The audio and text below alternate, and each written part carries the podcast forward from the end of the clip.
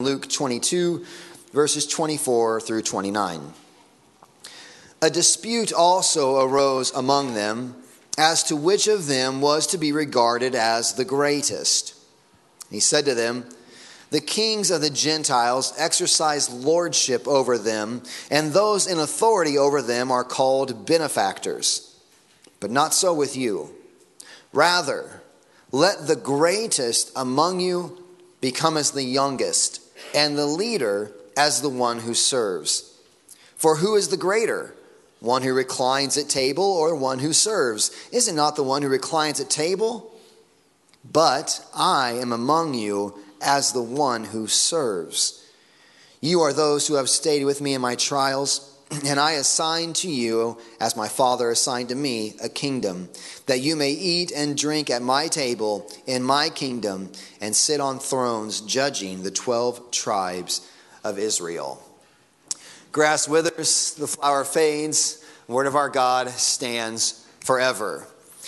We just finished last week the discussion of the Last Supper. Uh, we could have gone to a lot more detail on communion, but we're, we're moving on into this next section. Now, whether this conversation chronologically happens exactly as Luke lays it out, we don't really know. We, we, we, we know that this conversation does happen in the upper room, that Luke is relaying that on the night of Christ's crucifixion, there's this discussion that comes up again with the disciples of who's the greatest. And I say the conversation comes up again because we've, we've seen this theme come up before in the Gospel of Luke. If you still have your Bible out, you can just flip back a few chapters to Luke chapter 9. I want you to look at a few places where this conversation just it keeps coming up among Jesus and his disciples. Luke chapter 9 verses 46 through 48. An argument arose among them as to which of them was the greatest. But Jesus, knowing the reasoning of their hearts, took a child and put him by his side and said to them, Whoever receives this child in my name receives me, and whoever receives me receives him who sent me. For he who is least among you all is the one who is great. So, this is a re- repeating theme with the disciples of this desire to figure out who's the greatest, who's the one who's going to be top dog, who's going to be the generals, who are going to sit at, at Christ's right hand in his new kingdom that he's inaugurating. There's this desire repeatedly to figure out who's the greatest. And the other gospel accounts recorded as well. If you go to Mark chapter 10, verse starting in verse 43, I'll give you time to turn there, but Mark chapter 10, there's this discussion going on. We see this emphasis in Christianity of the exalted place of lowliness. It's, an exalted lowliness. In Christianity, the, the way up is the way down. Exaltation comes through humiliation. That leading comes through serving. We see this real servant idea of servant leadership, that those who go, go in the front do so by serving. They do so by serving. The way up is the way down. And Matthew and Mark both look at this topic as well. Matthew, Mark chapter 10, they're, they're both um, with the same basic story of these two sons, James and John, want to know if they can sit at God's right hand, Jesus' right hand in his coming kingdom. So down in verse 43, Jesus is answering them. He says, or verse 42, Jesus called them and said to them, You know that those who are considered rulers of the Gentiles lord it over them. Sound familiar? And their great ones exercise authority over them. But it shall not be so among you. But whoever would be great among you must be your servant and whoever would be first among you must be the slave of all.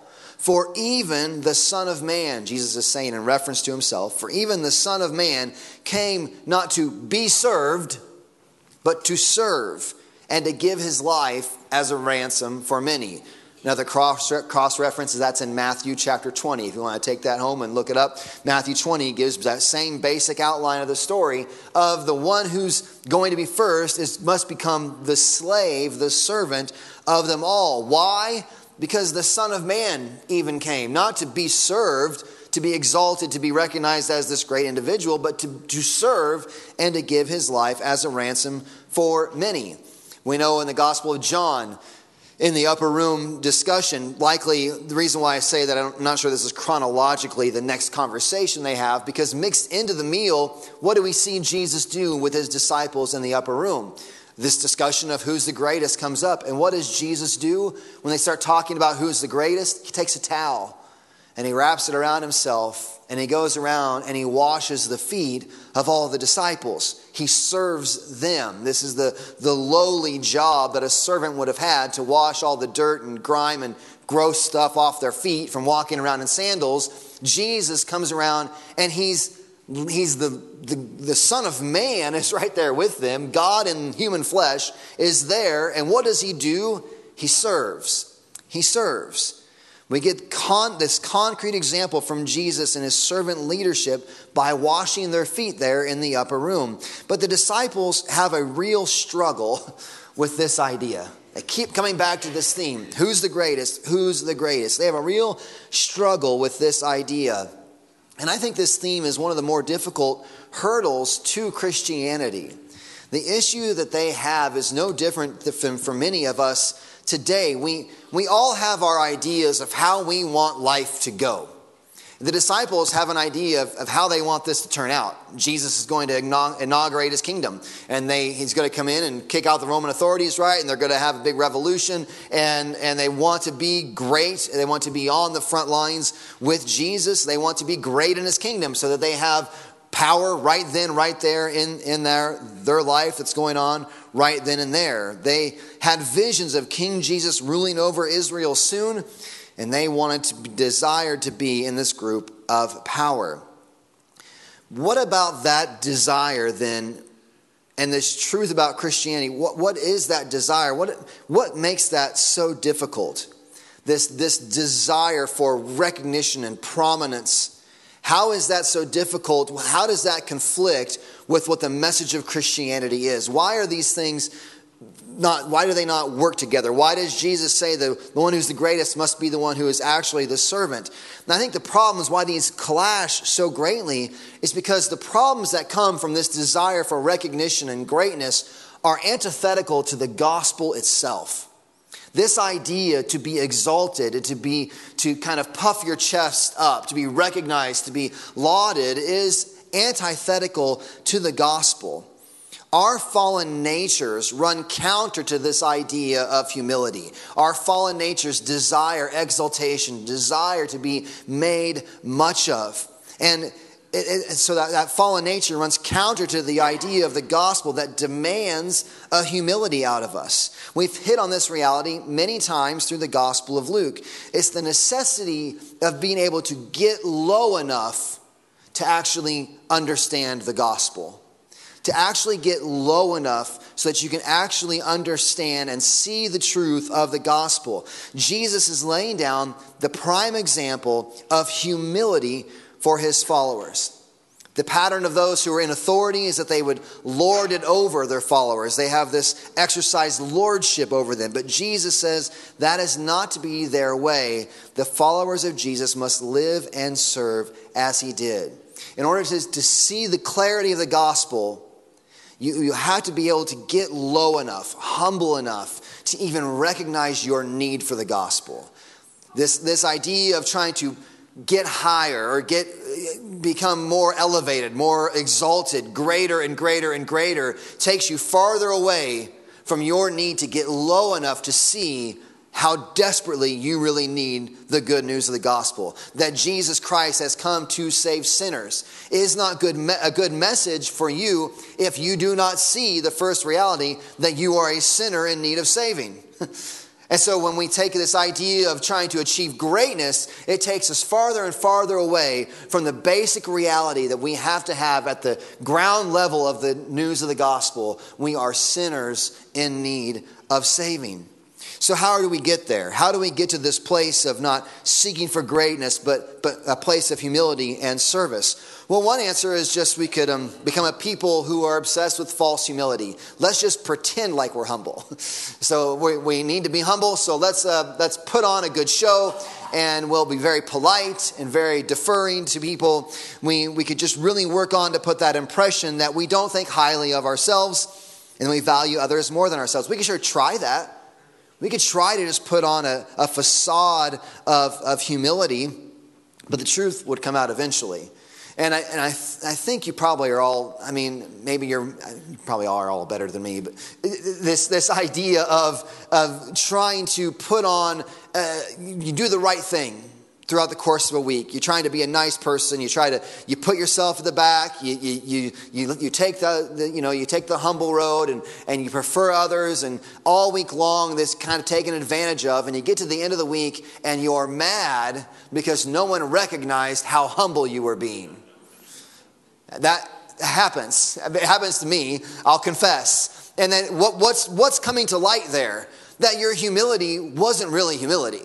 All along, you were very proud of your humility, and you were just trying to make a point of that I, I need to be recognized. It wasn't true humility. That's, that's a pretense of humility, pretending to prefer others, but really doing it all along so that people will applaud you and your humility. That's a false humility. That is not what Christ is calling for. So, pretending to be humble and glad to serve is not a good answer. How are we going to honestly get there? To this place that Jesus is calling us to, not one of achieving greatness, but recognizing our humility. And I think the only way to get there is by actually seeing how humble we ought to be and by fully grasping the gospel, by looking clear eyed into Christ's humility and his service. The problems that underlie this need for recognition, this need to feel great, is that it's eh, the reason why it's antithetical to the gospel is because that idea gives full license to our pride. Lift yourself up, make yourself great, have people recognize you, work for the applause of those around you. And the other, the gospel, rips all that away from you. It, it, it, puts a clear perspective on who you are, not in comparison to those around you, but in comparison to the holiness of God. What do we have to be proud about? What do we have to be proud about? June is supposedly a whole month built upon pride. I mean, if you've if you're on the internet or watch TV, you can't you get if you subscribe to magazines, you cannot miss the reality our culture is pushing upon us. This whole month of June is one of pride. Pride. It's, it's supposed to be Pride Month. And the, the sexual revolutionaries, they parade how proud they are what, what is that a celebration of? When you really think about what is this pride? What is that a celebration of? What exactly do they do? Are they, are they proud of? They're, are they proud of the reality that they do exactly what they want to do, and therefore we all should be uh, amazed at that? We're, that, that because I do exactly what I want to do, because I am ultimate in my life because everything that I desire and everything that I want to seek after, I desire and seek after, you should now be proud. I, I should applaud you for that.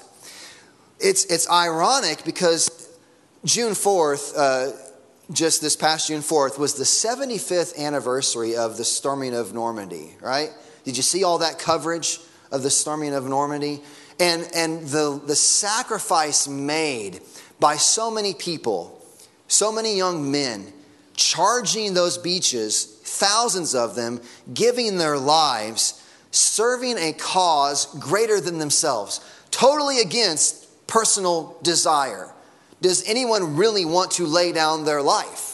But they are serving something bigger than themselves. Thousands of young men put aside their personal desires and sacrifice and service to a cause greater than themselves. That's valor. That's something that you look at and you say, there is something worth being proud about. That is giving, something the world looks at and says you should be proud of. But today, we are supposed to look at grown men and women who do exactly what they want to do, only saying yes to whatever they desire for themselves and take pride in it. And the reality is, that is across the board the reality for humanity.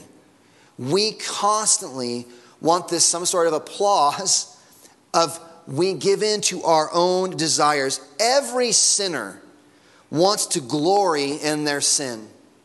How special I am, how amazing I am, how perfect I am. Don't you recognize it? Every sinner wants to glory in their sin, but there is no special prize for it. We, as fallen sinners, are high on ourselves. We're intoxicated with ourselves. We're intoxicated with ourselves. And that is what makes Christianity so difficult. It is an offensive religion. We work so hard to make ourselves feel good about ourselves. And we, we, we, we're exalting and exalting ourselves. And Christianity comes along and says, You have nothing to boast about. You are laid low before a holy God. This God who is righteous and perfect in all of his attributes, you have fallen far short of the glory of God. This is what makes Christianity so hard. It's offensive. It confronts us with the truth about ourselves the truth that your desires can't be trusted. The truth that your desires can't be trusted. You are a fallen, rebellious sinner, and we all, in our natural state, are at war with God and His purposes. We turn our backs on the God who made the world. For many, the whole idea of our existence is finding whatever you think will make you happy and chasing it with all of your might. But if making yourself happy in this life with the things of this life, then Christianity is not for you.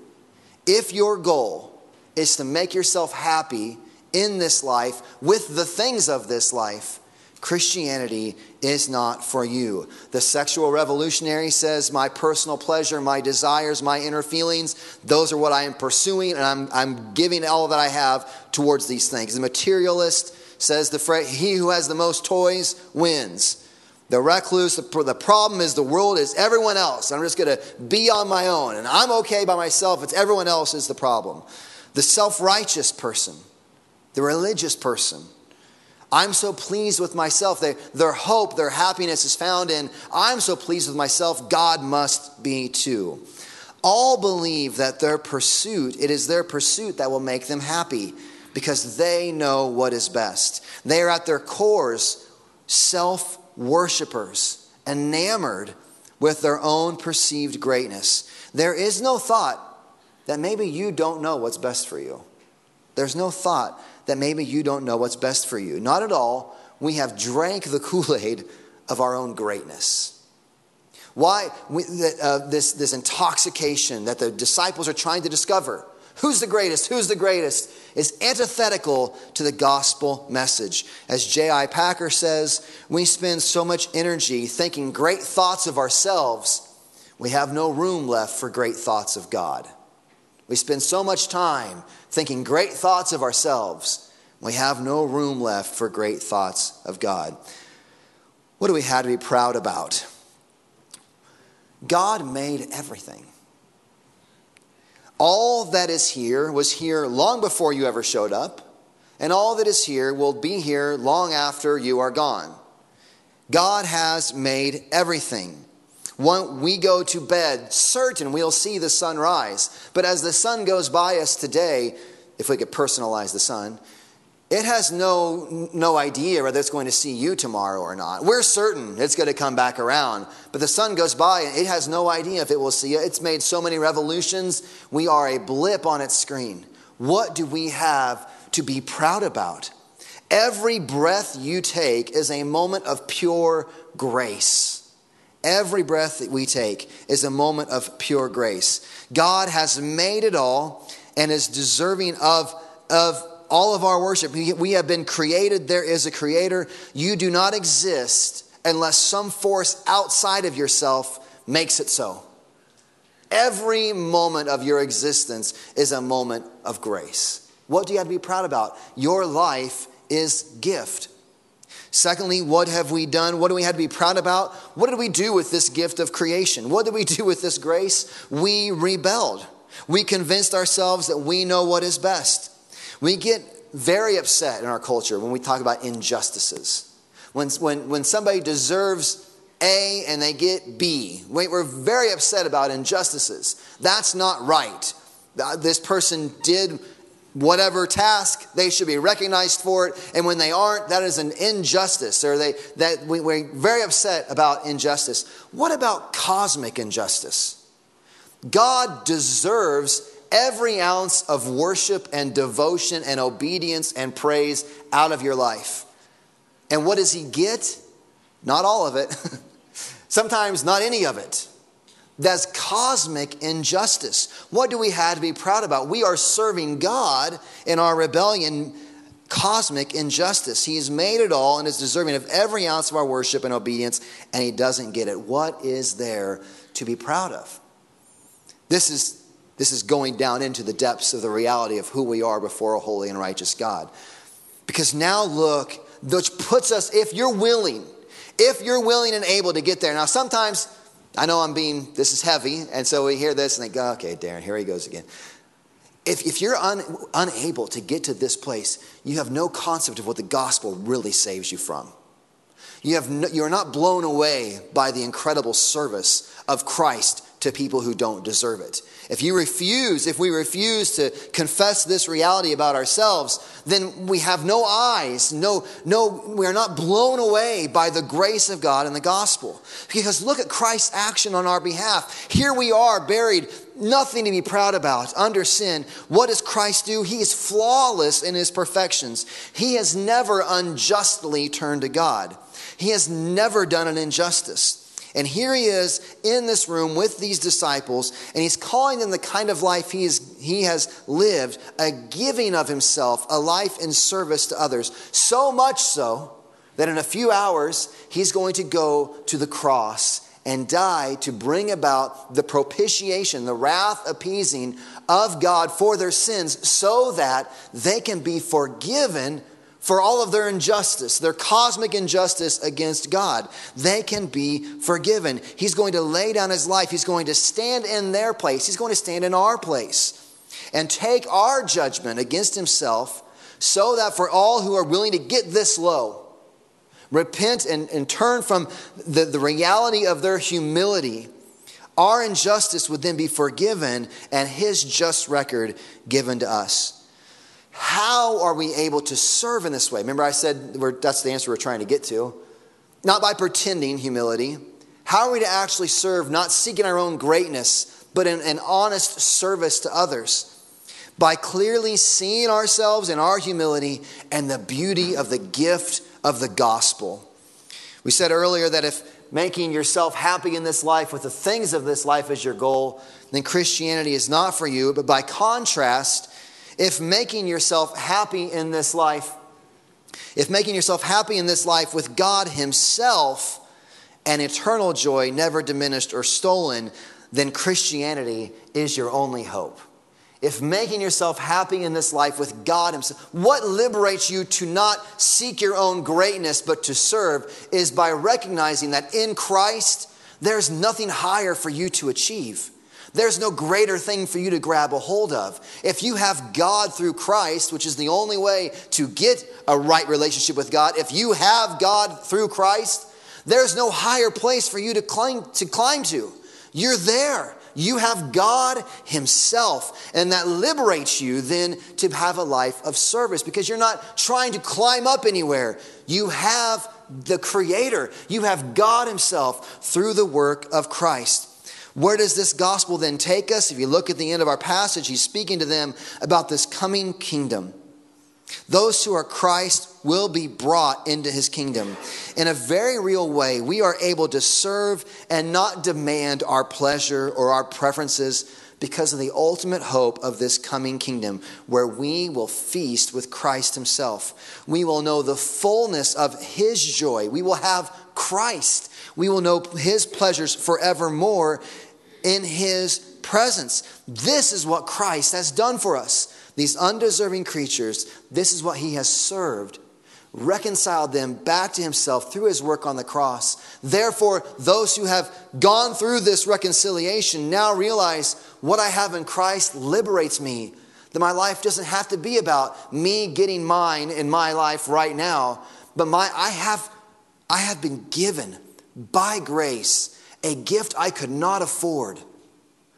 What greater thing could I seek after than what I already possessed? And so, therefore, I'm able to lay my life down and serve because of what I have in Christ. I want to close by reading this passage from Philippians chapter 2.